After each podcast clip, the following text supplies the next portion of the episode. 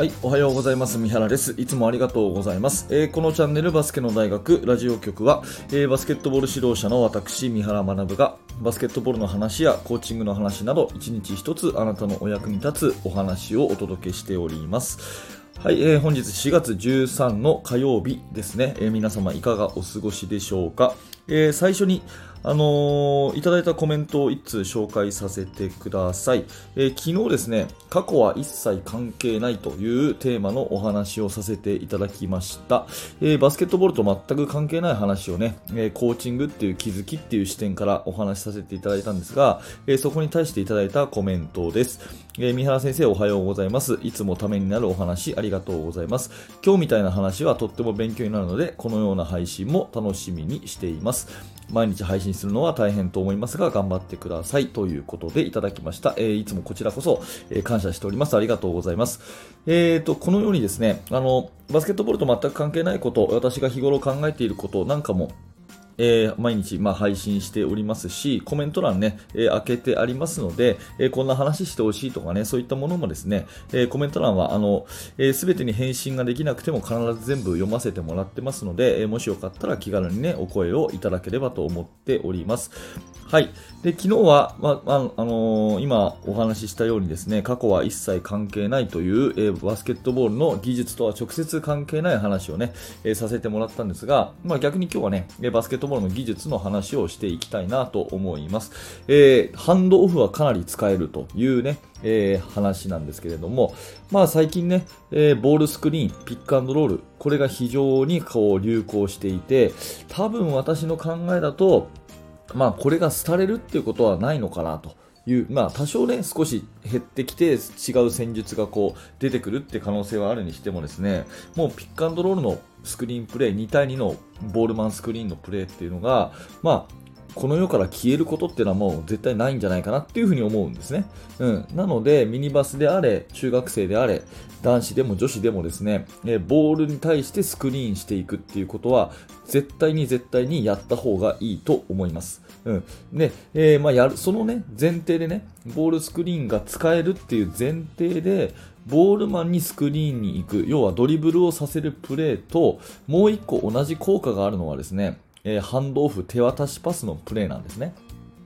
はい、ちょっと、えーイメージをしてください。ボールを持っている人がいました。ね、ボールを持っている人がいました。ガードがボールを持ってます。そこに対してセンターがスクリーンに行きます。で、ガードがドリブルをします。で、これがピックアンドロールのプレーですね。ガードがボールを持ってます。センターがスクリーンに行きます。ガードがドリブルでスクリーンを使います。ですよね。うん。で、これを逆にですね、ガードはボールを手放します。センターがボールを持ちます。そのボールをガードがもらいに行きます。っていう風にするとハンドオフですよね。えーガードがボールを手放します。ね、センターがボールを持ちます。そのボールを持っているセンターのボールをガードがもらいに行きますっていうとハンドオフのプレー。これが手渡しパスのプレーですね。で、どちらにしてもですね、ボールマンにスクリーンをかけるプレーっていうことで、ほぼほぼ効果は同じなんですが、えーまあ私のあの今までの経験上ですね、このハンドオフと、えーボールマンスクリーン、ピックのプレートですね、えー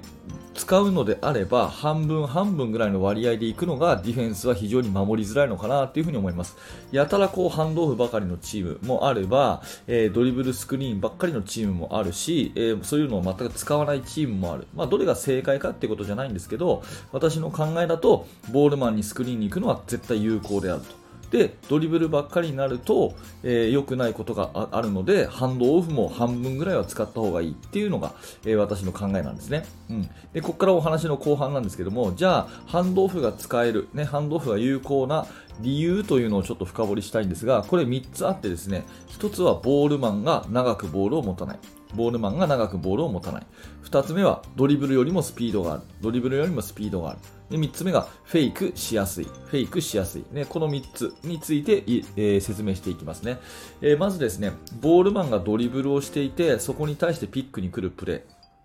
のデメリットがあるとすれば、やっぱりそれはボールマンがですね、長くボールを持たなきゃいけないってとこなんですね。ドリブルをこうついてスクリーンに来るのを待ってセットしてから動く。ね。ドリブルをついていてスクリーナーが来るまで待ってセットされてから動くっていう風にやるのは、やっぱりボールマンがボールを持ってる時間が長くなりますよね。最近のま NBA のプレーとかを見ると結構こういうタイプのオフェンスは多いと思うんですが、ボール持ってる人がずっとこう長くボールを持っている。で、そこをキープするだけの能力があればいいけれども、やっぱり、まあ中学生ぐらいだとそうはいかない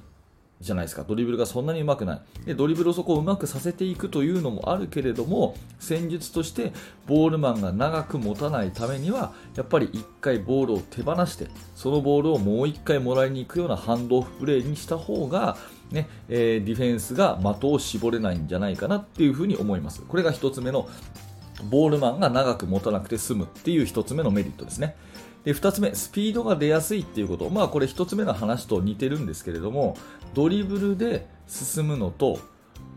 ボールを持たないで走るのと、どっちの方が速いですかっていう話ですね。ドリブルで進むのと、ボールを持たない人のダッシュと、どっちが速いですかっていう話です。これまあ、言うまでもなくドリブルしない方が速いわけですよね。ということでいくと、ディフェンスを出し抜くためにも、ドリブルで突破するよりは、スピードという点だけで言うと、パスを1回手放して、それをもらいに走り込んだ方が、スピード感もあると。ね、でなおかつボールがね、えー、1箇所に止まらないので動くのでディフェンスも的を絞りづらいというところでピックアンドロールのドリブルスクリーンよりも普通のボールマンスクリーンよりもスピードある中でのスクリーンプレーが生まれやすいのかなというふうに思います。これがま2つ目ですね。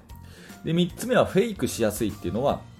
これはですね、えー、まあ、ボールをもらいに行くと見せてバックカットしたりとか、ボールを持っているセンタープレイヤーがボールを渡すと見せかけて自分で攻めるとか、そういうフェイクがですね、えー、ハンドオフプレーは結構あったりします。まあ、詳しくはですね、あのーえーと、私のメインチャンネルの方で結構ハンドオフのプレーはあの動画で上げてるので、えー、バスケの大学ハンドオフとかで検索していただくといくつか出てくるかなと思うんですが、まあ、ボールを持って渡すと見せかけて渡さない、ね、とか、えー、右に行くと見せかけて左に行くとかっていうフェイントプレーが、えー、結構簡単にできるんですね。でもちろんこのボールマンスクリーン、ピックアンドロールのプレーでもフェイクプレーっていうのはできます。リジェクトでドリブルをするとか、それからスリップスクリーンするとかっていうのがあるんですが、えー、私の感覚的にはですね、そのオンボールスクリーンでのフェイントプレーよりも、ハンドオフのフェイントプレーの方が簡単にできる、教えたらすぐできるような気がしています。うん、なので、